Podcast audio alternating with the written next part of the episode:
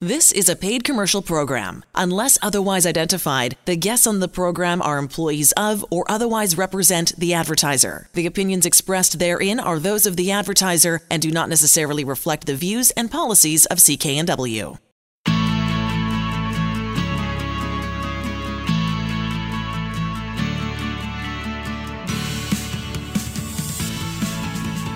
Welcome to Dollars and Cents. I'm Elaine Scollin, along with Blair Manton from Sands and Associates.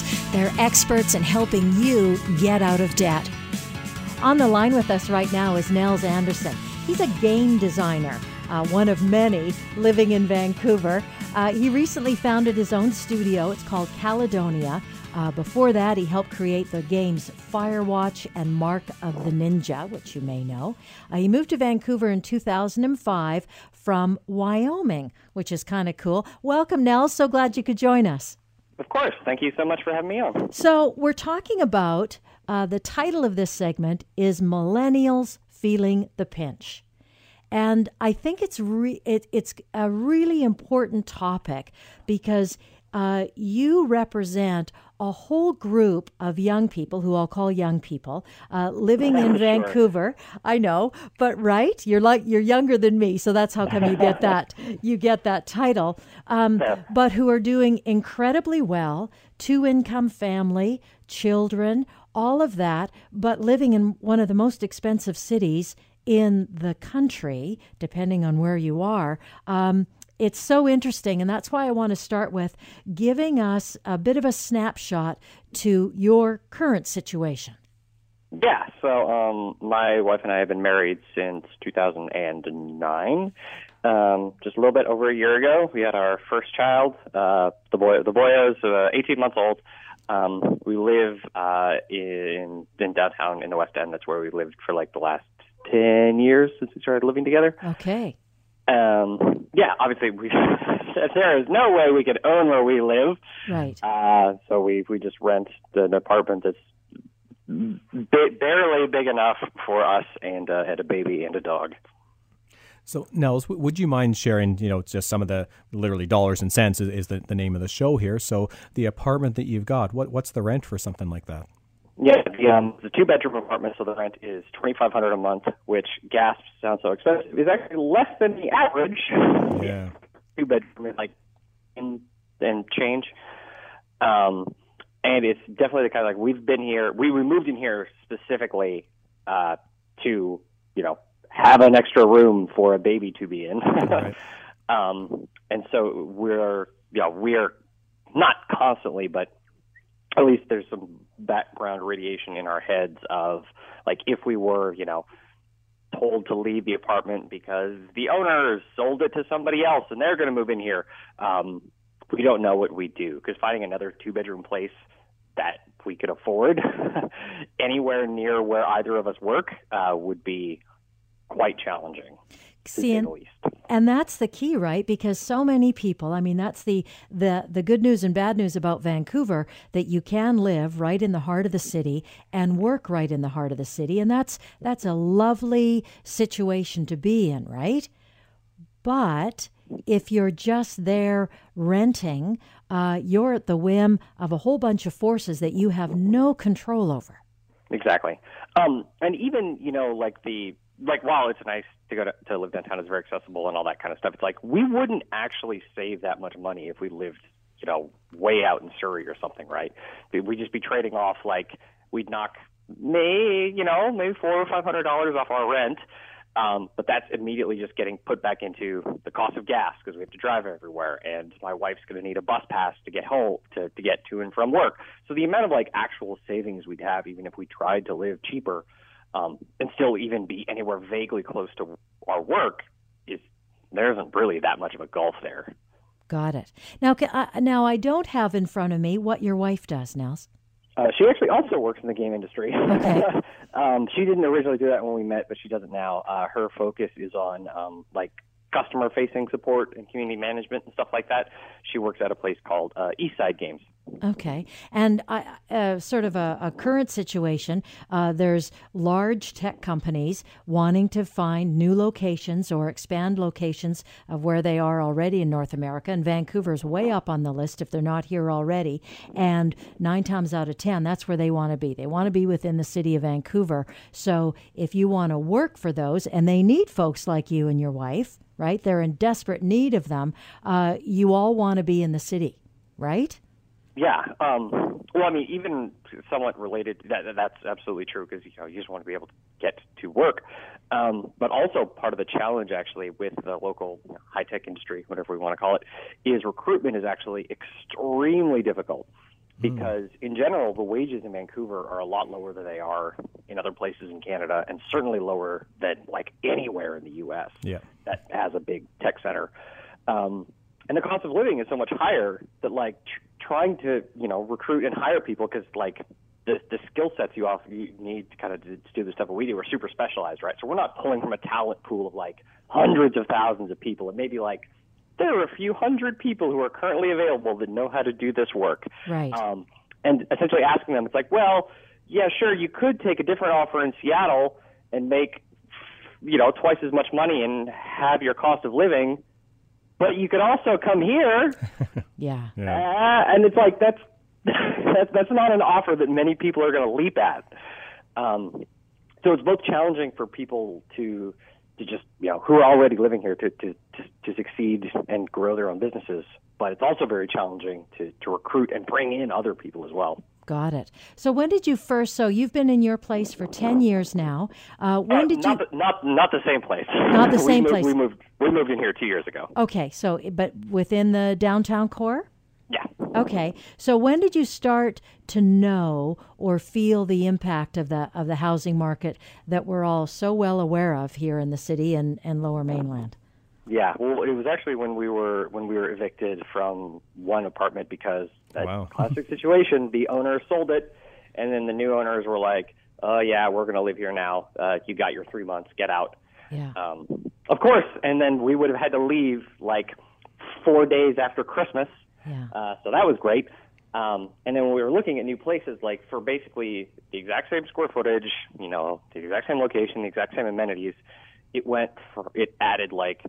Oh, six hundred dollars a month to our rent for, like, effectively the exact same apartment. Oh, wow. Um, yeah, it was not great. And and then when we moved over here, because we had needed to get the extra bedroom for the baby, then it was like, you know, another is eight hundred dollars a month on top of what we've been paying before.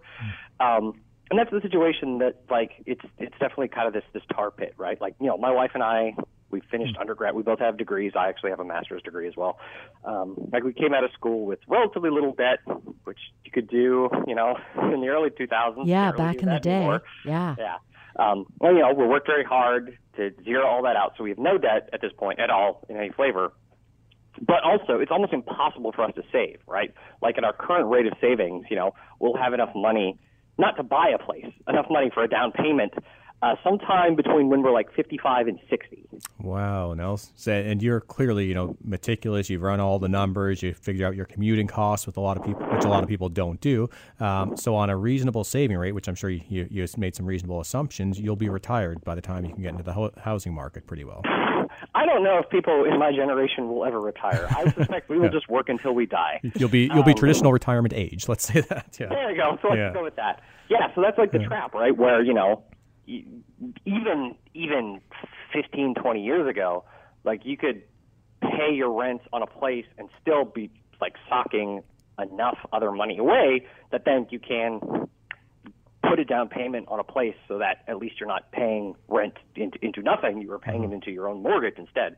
But now that's that's effectively impossible unless you just stay at home living with your parents for a decade or whatever. Right, which lo- which lots of people do, right? Sure. Lots of people do.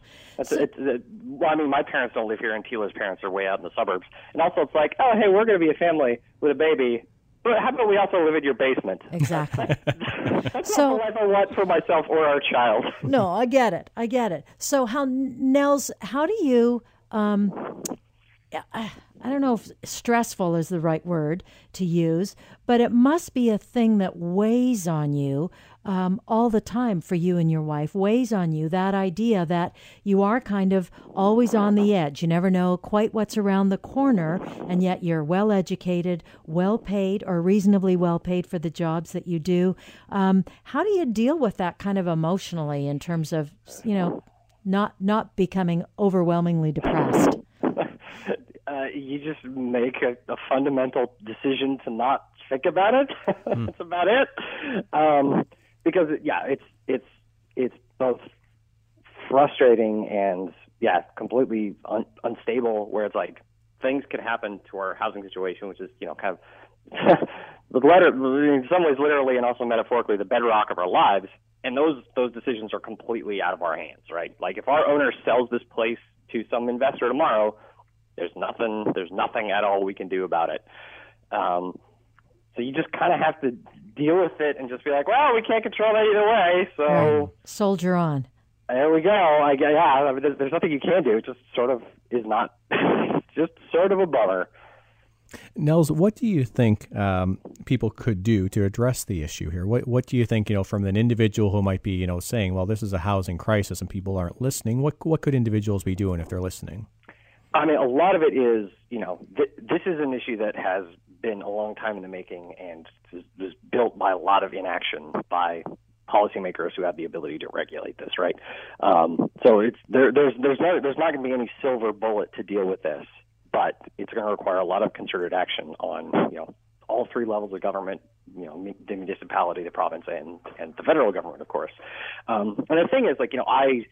I guess I'm more politically engaged than most of my peers, but every single time I talk to my M L A or someone on council or something about this stuff, they're always like, wow, someone who's under sixty who is actually talking to me about issues in their in my constituency. Like, you know, it's easy to be cynical about politics, right?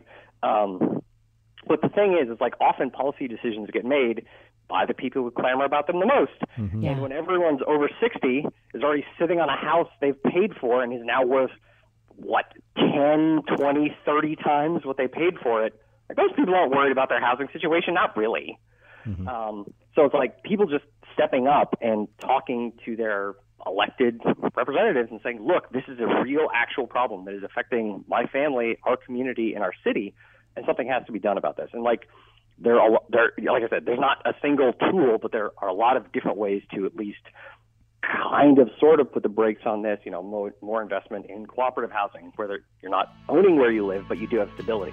Nels, I want to thank you so much for joining us uh, to talk about this issue. It's a big one. Uh, thank you for your input.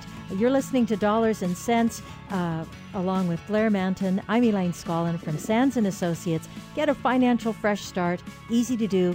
one eight hundred, six six one, three oh three oh for a free consultation and to find an office near you. Thank you, Nels. Thank you very much. We'll be back with more right after this.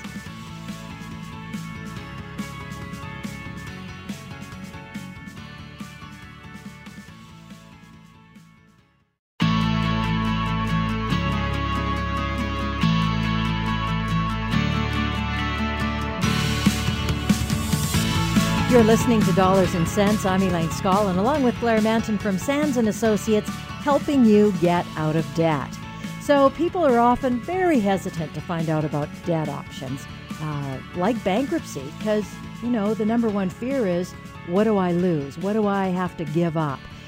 How true is this, Blair, uh, that you do lose all your assets? Because that was my first thought. I'm going to lose everything right now. I've got to figure this out and out goes everything, but that's not true. No, absolutely, completely untrue. Really, nothing could be further from the truth. So uh, when you go through a bankruptcy, there's automatically property that the government says, you know, there's a public policy purpose to the whole bankruptcy system, and it's to get you back on your feet. It's to help you start again without burdened by debt. And if you were to have everything stripped away from you, you know, your furniture, your car, your tools, all things like that, how would that help anybody? You've got no ability to come out and earn income and turn yourself around. Um, so definitely there are are exemptions that kick in, and they vary by province. Um, but in B C, there's a number of exemptions that actually result in just about everybody that files for bankruptcy keeps just about all of their assets. Okay, well, let's talk about what those exemptions are. Yeah, so the really key ones that, you know, almost every client uh, will, will claim, uh, essential clothing and medical aids. So any clothes in your closet, but even more important than that, anything that you need for a medical reason. So I had a client this morning who has a C PAP machine. So for someone that has sleep apnea, that's an absolutely life-changing uh, type of a machine. And she was concerned that if she files for bankruptcy, am I going to take and collect this two thousand dollars machine and sell it off to pay her debts? Right. Absolutely not. It wouldn't be. It wouldn't matter if that thing was worth one hundred thousand dollars. Whatever medical um, apparatus a person might need, absolutely exempt, along with all of their clothing and, and their personal objects. And that's a valid concern because it is something very specialized, mm-hmm. some cases very customized for that particular person. Yeah. So I can see why that would be a concern. Yeah, so so exactly. So some of my senior citizen clients, they're, again, very concerned, well, how am I going to be healthy if I have to lose my medical aids? You're not. If you have to file for a bankruptcy, we can deal with the debt. You're going to keep your clothing. You're going to keep your medical aids. What about your household stuff, like my mm-hmm. furniture, my television set, my stuff like that? Yeah, so I have people ask me, well, you know, when does the person come to the door to start carting things away? Yeah. Um, or even before they get into my office, they tell me, well, the collection agent threatened me yesterday that he's coming tomorrow, and that's why I booked the appointment today, because you need to stop this guy from coming to my door. Because sometimes people get in trouble because mm-hmm. of the purchases that they've made, whether it be the the new furniture or the new stereo or whatever. Yeah. So that would out- automatically be a concern. Yeah, and what the province of B C says is regardless of whether you're in bankruptcy or not, um, there's legislation that protects you for all of your personal assets, all of your household furnishings. They're exempt up to a value of four thousand dollars. Now, four thousand dollars might not sound like a huge amount, especially right, if you've ever right? done an insurance claim, you know, you're looking at replacement value and what's yeah. it going to cost me to buy it again. But the lens that we use as a trustee and the province instructs us to use is, what if you had to sell it? That's the value that I care about. If you had a garage sale, your new couch that you might have bought a year ago for one thousand dollars, what do you think that's going to fetch at a garage sale? You could b- sometimes barely get one hundred dollars yes, for it. Sometimes fifty bucks. Yeah. I mean, shopped with my mom before. She'll bargain a dollar mug down to fifty cents again and again. Exactly. So, you know, you've got to think your goods are worth more to you than they would be to, you know, a disinterested third party, so to speak, who doesn't know the history, um, who doesn't know, you know, where, where the goods have been. Um, so really, if somebody does, you know, an honest inventory of what's in their household and really figuring out, if we were to sell it, what would we get? I've never had a client in more than ten years of practice that actually had more than four thousand dollars of household furniture if we look at it in that lens, the, the garage sale value. Yeah, that's that's really an important, important, important issue to, to bring up. It's mm-hmm. not the replacement value. It's what you'd get if you had to sell it. Exactly right, yeah. Now, what if, what if I'm, uh, what if I'm a, a craftsperson or, mm-hmm. or, or a tradesperson? What about that? And I've got yeah. tools. So again, another huge hesitation people have is they think if they go and see the trustee, well, you know, say you're a drywaller, for example, and you've got a bunch of hand tools that you need, a bunch of materials you need to do your job, and you think if you go to deal with your debts, you're going to have to turn over all those and they get sold. As we talked about earlier, completely the opposite is the case. The whole point of a bankruptcy or of a proposal is to get you back on your feet, to allow you to earn income, to be a productive member of society. So the government gives an exemption, and it's much bigger than even for household goods. So it's still based on a garage sale value, but it's ten thousand dollars. Okay, because tools are very, very expensive for mm-hmm. uh, tradespeople to have to purchase in the first place. Right, expensive to purchase, but again, we're talking about right. a resale. So, you know, that person might have spent twenty thousand dollars or thirty thousand dollars or more on tools over the years. Um, if we go and get those tools valued or ask the person to do that, again, on a garage sale, a Craigslist type of a basis, very rare to have greater than ten thousand dollars of tools. And in the situation where if someone might have more than ten thousand dollars of tools, well, then we just work out. We say, okay, the first ten thousand dollars is free and clear. You're allowed to keep that. If you have more than that, then we'll say, okay, let's go on a payment plan. You got an extra five hundred dollars worth of tools over the course of the bankruptcy, pay one hundred dollars a month for five months, and you'll keep all of those assets. Okay. Next thing, and probably one of the most important things, if you live on the Lower Mainland and you, let's say, are a, a private contractor and you're working all over the place, mm-hmm. is your vehicle. Right.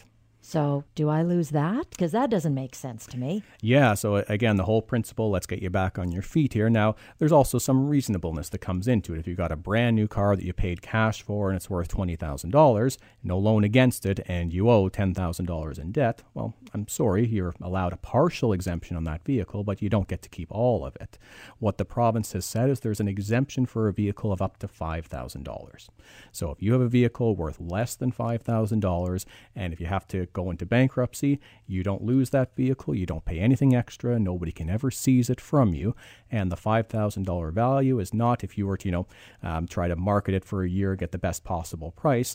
That's you looking at a black book, a wholesale and auction value for the vehicle. So, you know, as long as it's not a very new vehicle, quite often it's going to be worth less than, than five thousand dollars. Okay, so that sort of covers the idea if this vehicle is financed then too, right? You take that into consideration. Yeah, so that, that's a great point, Elaine. Because, you know, someone listening might say, well, I've got a twenty fifteen car. It's worth a lot more than five thousand dollars. Let's say it's worth twenty, but I owe twenty-five on it, for yeah. example. You know, what happens there? You said if it's a twenty thousand dollars car, you might take it. Well, what we care about is what's the net equity. So if there's a loan against that vehicle, if the car is worth twenty and there's twenty-five owed against it, if we were to t- try to seize that car, we'd have to pay twenty-five thousand dollars to the loan against it. So it wouldn't make any sense. So we really look at what's the value of the car. We take off the value of any financing that might be secured against it, and then that's the exemption that you're allowed. So if you had a car worth twenty thousand dollars, there's seventeen thousand dollars owing on it, your net equity is three thousand dollars, and that would be below an exempt value. You wouldn't pay a dime more to keep that in the over the term of the bankruptcy. Okay. The other thing is lots of folks have R R S Ps mm-hmm. uh, in all different sh- shapes and forms. How... How vulnerable are they to having to be given up? You're only vulnerable, essentially, if you don't know the rules, and sometimes you end up being either, you know, counseled or or given bad advice to do something that's actually against your best interest. So the government protects R R S Ps. They protect them up to one hundred percent of what's in your R R S P, with a slight exemption that if in the last twelve months before you filed for bankruptcy, if you were putting money into your R R S P, the government says, well, that money has to come out. Now, oh, okay. just about any time, if someone's coming to see me, they stopped contributing to their R R S P long ago. They're trying to pay their debts every month. They're trying Fair to live. Enough. So there's very rare cases where we're taking any of an R R S P. But the thing that breaks my heart, and now I'm happy we're having this conversation, is where people have no idea there's a protection for R R S Ps. And sometimes they'll have a collection agent that calls them, and the collection agent says, you've got no option. You must cash in these R R S Ps, or I'm coming to your house tomorrow, taking away your furniture, all these things we've said that can't happen. If you cash in your R R S Ps, you lose all the protection. And the other, the, almost the flip side of that is, before I seek help, before I get some information, before I come and see you, and I've got this debt issue, I think, oh, well, I'll just, I'll just get rid of, the, I'll just cash mm-hmm. these out to pay that. Right. And then I've, I've lost. I've lost that as well. Yeah, you've liquidated your retirement, and it almost always doesn't solve the problem. And let's just w- add to that, you don't have to. You absolutely don't have to. Before you cash in a dollar of R R S Ps to pay tax, or sorry, to pay debts, talk to a trustee. Yeah, because nine times out of ten, or one hundred ten times out of ten, yeah. you get to keep what you've already put into that. That's exactly right. You're listening to Dollars and Cents. I'm Elaine Scollin, along with Blair Manton from Sands and Associates, who are experts in helping you get out of debt. We'll be back with more right after this.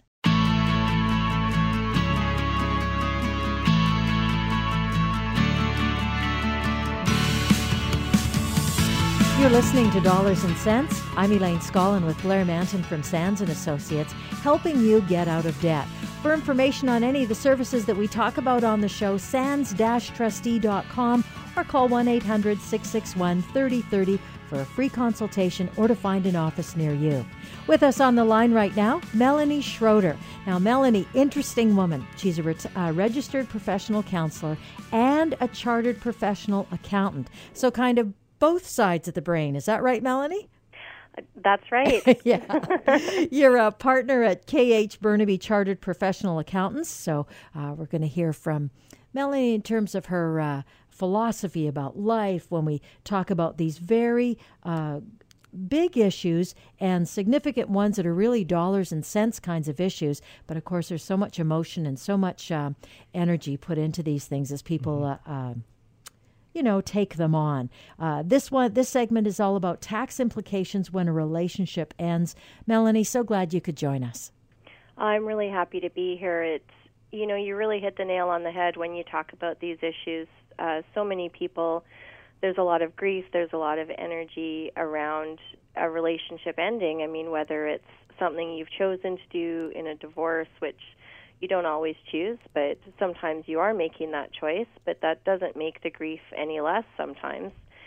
Um, and, you know, we don't always want to deal with the, the tax or the money side of things, but it has to be done, right? Absolutely. And it's really both some like two extremes, right? You're talking about something very emotional and heartfelt and all kinds of feelings attached to it. And yet we're talking about taxes, like, oh man, how, putting those two together, right? So let's, right. yeah, so let's get started. What are some of the ways relationships can end that will have tax implications? Well, we talked about, you know, you talked about them both. Um, both divorce and death can have tax implications, um, and separation. You know, people sometimes don't realize that separating for a period of time can have tax implications, yep. especially when you start making payments back and forth between spouses. I know you've got lots of experience. Can you talk about folks that have, or you know, their experiences as they've gone through this kind of situation? It must be very difficult. Uh, it, it is very difficult. I mean, it's quite often you start having, I mean, people when they're ending a relationship, um, let's talk about divorce, for example, sure. or separation. You know, they're ending a relationship. They're not ending it because they're best friends typically. Mm-hmm. They're ending it because they're they're having a lot of conflict. They're no longer getting along. Um, sometimes there's children involved, so that adds an extra layer. And, you know, they really have to now try to figure out how are they going to potentially separate assets, separate debts. Uh, what are they going to do if, um, for example, one spouse was supporting the other one? And what's that going to look like going forward? And then you add in the emotional layer to that, and you really can create Uh, quite an explosive situation, really. And, and Melanie, just wondering about the division of, of assets and debts. Mm-hmm. What are some of the things people should, should keep in mind? Because, you know, from my point of view as a trustee, th- this can be a minefield if, you know, you're giving preferential payments to one creditor or not the other. Uh, what are some, some good coaching for folks to, to keep in mind, even if they don't need a trustee, but they're going through one of these these types of events, like a divorce, for example? Well, when you talk about debt, I mean, I think something that is really important for people to consider is that, you know, when you are married, you're you're responsible for your spouse's debts, regardless, right? And and splitting up doesn't make you not responsible for them. So you really need to consider that, that if you have something like a mortgage, just because you split up doesn't mean your name is no longer, like if you were a joint um, signer on the mortgage, you're still responsible for it. Right. So you have to start taking those things into consideration, or now like you're splitting assets, you're splitting debts, you have to look at, are you going to be able to afford to make payments on your debt afterwards? What's your income going to be like? So you really have to sit down and start to look at your budget. Right. You know, are you going to be able to afford your car payments, your house payments, your rent payments if you don't own a house? What were your debts like? Did you have credit cards? And some people don't, you know, one spouse was the person that was taking care of the money. Mm-hmm. You know, a lot of times you get that where you have, you know, one spouse that's looking at the, you know, taking care of all of the money issues, and the other one is like, I just never even took care of that. What kind of advice do you give couples that are in that position, Melanie? Uh, that are in the position of, of one person has been taking care of everything? Yeah, they're going through a divorce, and there's been a real division of um, responsibilities for it, and there's the the one person that hasn't taken that responsibility on. Let's say they're doing, you know, looking after another mm-hmm. piece of it. What's what's the kind of support that you can give them? Well, they typically have to, you know, very be very gentle with themselves, first of all, and very kind, because a lot of times there's a lot of shame wrapped up in that, that they've, uh, a lot of times it's the, the woman as well, you know, and there can be a lot of shame, along with the idea that they've allowed themselves to get in the position where they don't know anything about finances. Mm-hmm. And they've allowed themselves to be in this position of now, you know, they can't take care of themselves and they don't know anything about finances. So typically my advice is to be gentle and just to learn. Mm-hmm. And to, to not feel badly about it. It it is what it is. You know, like that's that's how it was, and it's okay, and it's what served your purposes, and you were part of a partnership where that was the agreement, and there's nothing wrong with that. And now it's just changed. And Melanie, I'm wondering from, you know, even just the, the nuts and, and bolts of filing tax returns. So mm-hmm. if you've been married for a number of years, you were filing jointly, and now you've got to tar- start filing separately. What's the, the implications of that, of starting to file separate as, as opposed to joint? Is it, you know, worse off, more punitive? You wouldn't get the same type of credits? You know, how can someone kind of assess what the impact would be? Yeah, and in, in Canada, we don't, it, it's a little different than in, in the U S where we... You know, we file as married or single, but we file our own tax returns. So we don't file, it's a little bit of a different language. We don't mm. file joint. Yeah, joint's or, the wrong words. Yeah, just yeah, as so, married as opposed to single, yeah. That's right, yeah, yeah, married as opposed to single. But, you know, there definitely are different tax credits. So if you had someone who wasn't earning income, definitely the spouse who was the higher earner will lose those tax credits. So they'll start to pay some more tax. Mm-hmm. Um, but if you had two people who were earning you know, earning an, a reasonable income, let's say over, you know, thirty to forty thousand dollars of income, their tax returns would remain largely unchanged. Um, something that's important in terms of tax, if you do have one spouse who was dependent on the other and they start to make support payments, it's really important to get a separation agreement in place right away, because uh, support payments are only the to a spouse are only deductible uh, based on certain criteria, and one mm-hmm. of those is having an agreement in place that's um, gone through the court. Right. And, and I, gone through the proper channels, right? So, yeah. um, and that's a good way of still splitting the the income and taking advantage of the the basic tax credits of the lower income spouse. Yeah, and I've definitely seen the impact of that, Melanie. I've had people mm-hmm. in my office that have said, yeah, I made all these support payments, but C R A disallowed them, and now I've That's got a right. debt. And, you know, knowing what I know now, I could say, well, you know, did you have a court-ordered super, you know, uh, separation agreement that specified right. the, these payments? If so, you're probably okay. If not, your C R A is going to win here. Yeah, that's right. And sometimes you can go back and do it retroactively and, you know, get this great big deduction, but...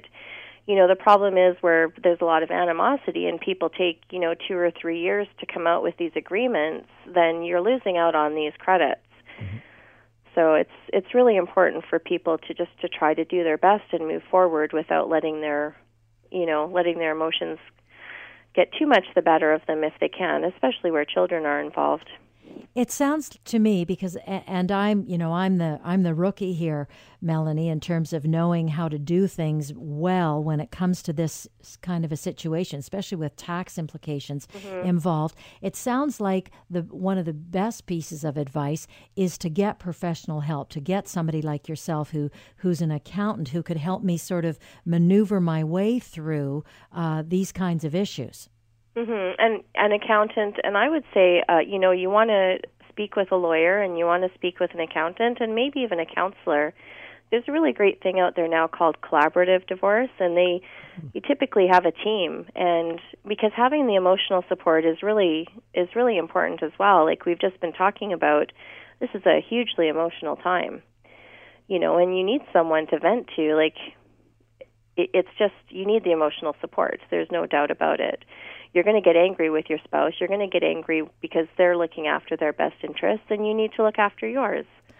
And at the same time, dealing with real hard and fast numbers, mm-hmm. uh, uh, money owed, money that needs to be paid. So it's, again, it's like bo- bo- two extremes at the same time, but you've got to be able to take those head on. That's right, yeah. And what about planning or avoiding some of this stuff? What's the best way to, what's a step to take towards that? Well, I probably counseling yeah.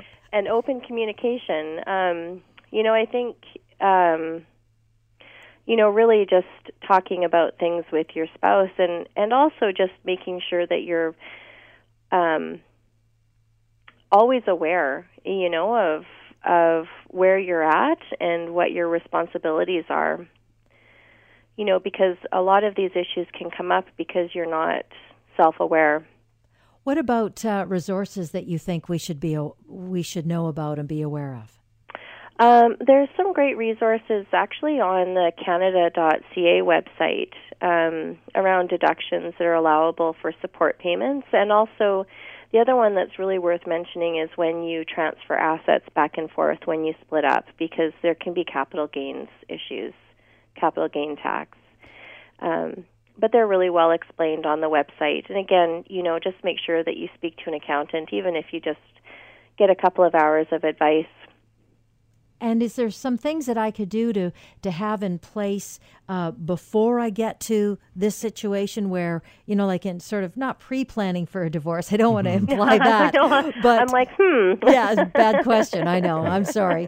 But in terms of just being able to look after yourself, because sometimes we get lulled into letting somebody else look after us, mm-hmm. men or women, uh, but things that we can do to make sure that we are looked after well. Yeah, I mean, I think if you start looking at um, maybe having agreements before you get married, and again, just having those conversations with your spouse on an ongoing basis and having the agreements about who's taking care of what, and um, making sure that you know what's going on in your marriage financially. You're listening to Dollars and Cents. I'm Elaine Scollin, along with Blair Manton from Sands and Associates, who are experts in helping you get out of debt. We'll be back with more right after this.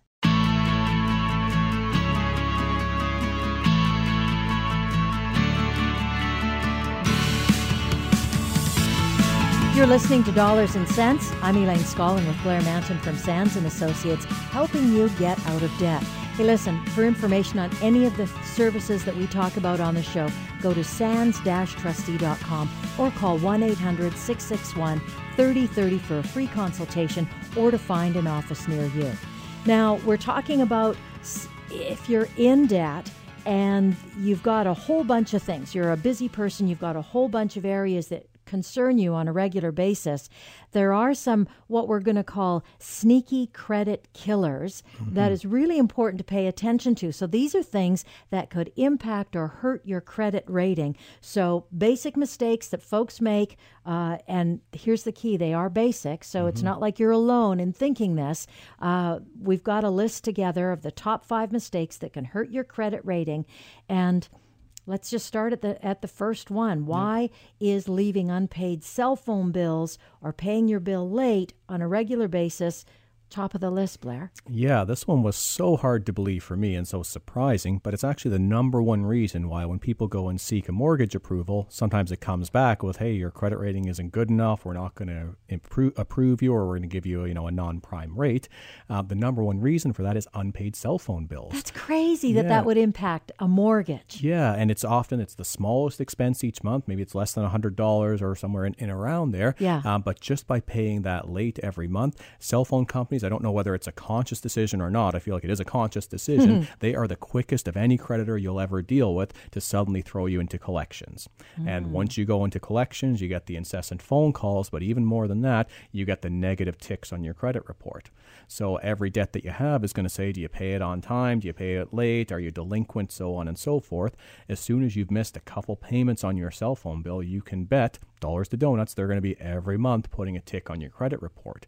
If that persists for months or a year or longer, it can be a you know a negative history that's going to be a bit tough for you for you to outweigh with even the positive things that you're doing. And in this day and age, one feels like you have to have a cell phone. Mm-hmm. So once you've got those uh, checks against you, yeah. it's tough, right? It's tough to come back from that, even to get onto another plan or, mm-hmm. but mortgage, that's that's surprising me, right? Yeah, so the big takeaway here is, you know, don't assume just because it's a small amount that it's suddenly inconsequential. It's absolutely not. And again, the The practice of the cell phone companies is they will hurt your credit quickly. And again, it's a collection tool. They, they tell you this, we're going to send you to collections. It's going to have an impact on your credit, and right. they will follow through on that. Okay. Too high a balance on my credit cards? Yeah. So there's a metric that's uh, called credit utilization, and it's really simple. It says, you know, if you've got a one thousand dollars limit and your balance is consistently at seven hundred fifty dollars, you're at seventy-five percent of utilization. So okay. What is your balance and what percentage, you know, are, are you using? And credit bureaus work a little bit differently in that sometimes they'll pull information in the middle of the month when the balance is high, or sometimes they'll pull it at the end of the month when you've just paid it off. So, you know, sometimes you might say, well, this is never a problem for me because I, my balance might be high, but I pay it off every single month. Right. But if the credit bureau has pulled that information from the middle of the month when you were at, you know, ninety, ninety-five percent utilization, that can be a negative thing. Um, the reason for that is creditors start to think, well, if you're bumping up against your limit consistently, you know, is this a risk factor that perhaps you're not managing things? You know, credit cards are not supposed to be, you know, permanent. You're in debt. You carry a balance all the time. Mm. So seeing that you're carrying a balance on one or multiple cards uh, that can be, you know, a high percentage of that limit, that can be a risk factor for creditors, and that can have a negative impact on your credit score and your rating. See, my brain tells me that the opposite would be true. It means, mm-hmm. oh, you you maximize your credit, you pay it off each month, mm-hmm. you're a good risk, right? That yeah. I can up your limit and you're going to pay me back every time. Yeah, there is a magic number here. So they, you know, okay. they, they want to see activity, and we'll talk about that in a bit. You know, having a card that's dormant, it doesn't do anything for you. Right. But the magic number is fifty percent. Okay. So, you know, if you know you're going to be charging one thousand dollars each month, you wouldn't want to have one card with a one thousand dollars limit. You'd want to have maybe two cards, and you split that spending up so that you don't go past the fifty percent utilization. Okay. So that's really the only thing that I can do to control it. Yeah, it's it's just basically keeping your, your balances down as much as possible. And it's not a case you'll be, you know, perfect credit every second of your life. You know, things will go up and down. Right. But again, the, to the point of the whole segment, these are kind of the sneaky things that you might not think about. Think you know, about. You might not think because I'm paying it off every month, you think you're doing everything right. But if that balance goes very high during the month, you might be getting a negative tick on your report. Got it. Uh, what about closing old accounts? Yeah, this one, talk about counterintuitive, because many times when, you know, I have couples in my office and they say, you know what, we went to the mortgage broker and we wanted to clean up all our credit beforehand. And what we did is we looked at all of our accounts. There were a few of them that we weren't using too much anymore, and we closed those down. Yeah. And what they told me, I had this just last week, is the mortgage broker told them that was about the worst thing you could have done, because what happens is you lose all of the history for those accounts.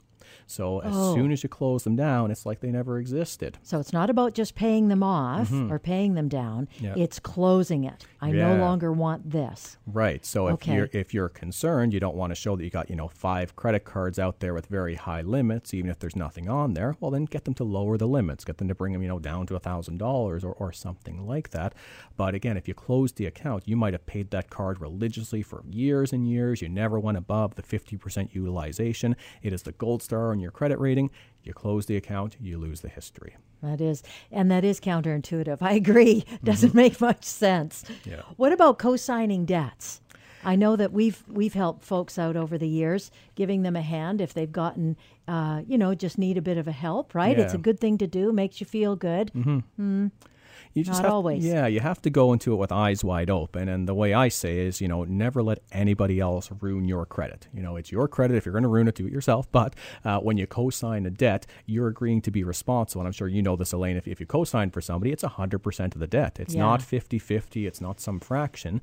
And if that person who you have co-signed for starts to miss payments, you know, unless you are very diligent in making up those missed payments or paying it off in their, in their stead, um, you could have an impact on your your credit report as well, even though it's nothing that you've done other than put your name on the dotted line saying that you've been responsible. By doing that, you've given the opportunity that your credit rating could take a hit if things go unpaid. Now, I know this is a little bit, I mean, it's connected to this, but if you got an idea of what I could do, how I could help somebody, what's the best way to help somebody? Because I'm not, I know I'm not the only one out there that wants to give folks a bit of help. Yeah. So I generally say the best way you can help people is by giving them the tools, you know, the information that they need to help themselves. right? So if you can give an introduction to, you know, a licensed insolvency trustee, if you can say, I've heard this show, Dollars and Cents, where Blair and Elaine talk about debt stuff all the time, it's a free consultation. And I have a meeting a lot of times with, you know, it's it's often, you know, young young adults, and sometimes their parents are there with them. And the parents have said, you know, we're prepared to pay off the debt for this person. We should all be so lucky. Um, but in that meeting, I'll be saying, well, wouldn't it be better if we can work out a consumer proposal? We can compromise the debt down to what's reasonable. If you want to help them out, help Help them pay off the proposal, but let's have some responsibility in this situation. Let's face mm-hmm. things head on, and you'll save money for the overall family, but you'll also teach the young individual, okay, you know, this is not a get out of jail free card. There's still consequences, but it doesn't have to, you know, be life altering. A proposal you can pay off relatively quickly and move on. I should have talked to you. Should have talked to you or gone to the website before. Right. And uh, number five, applying for more credit.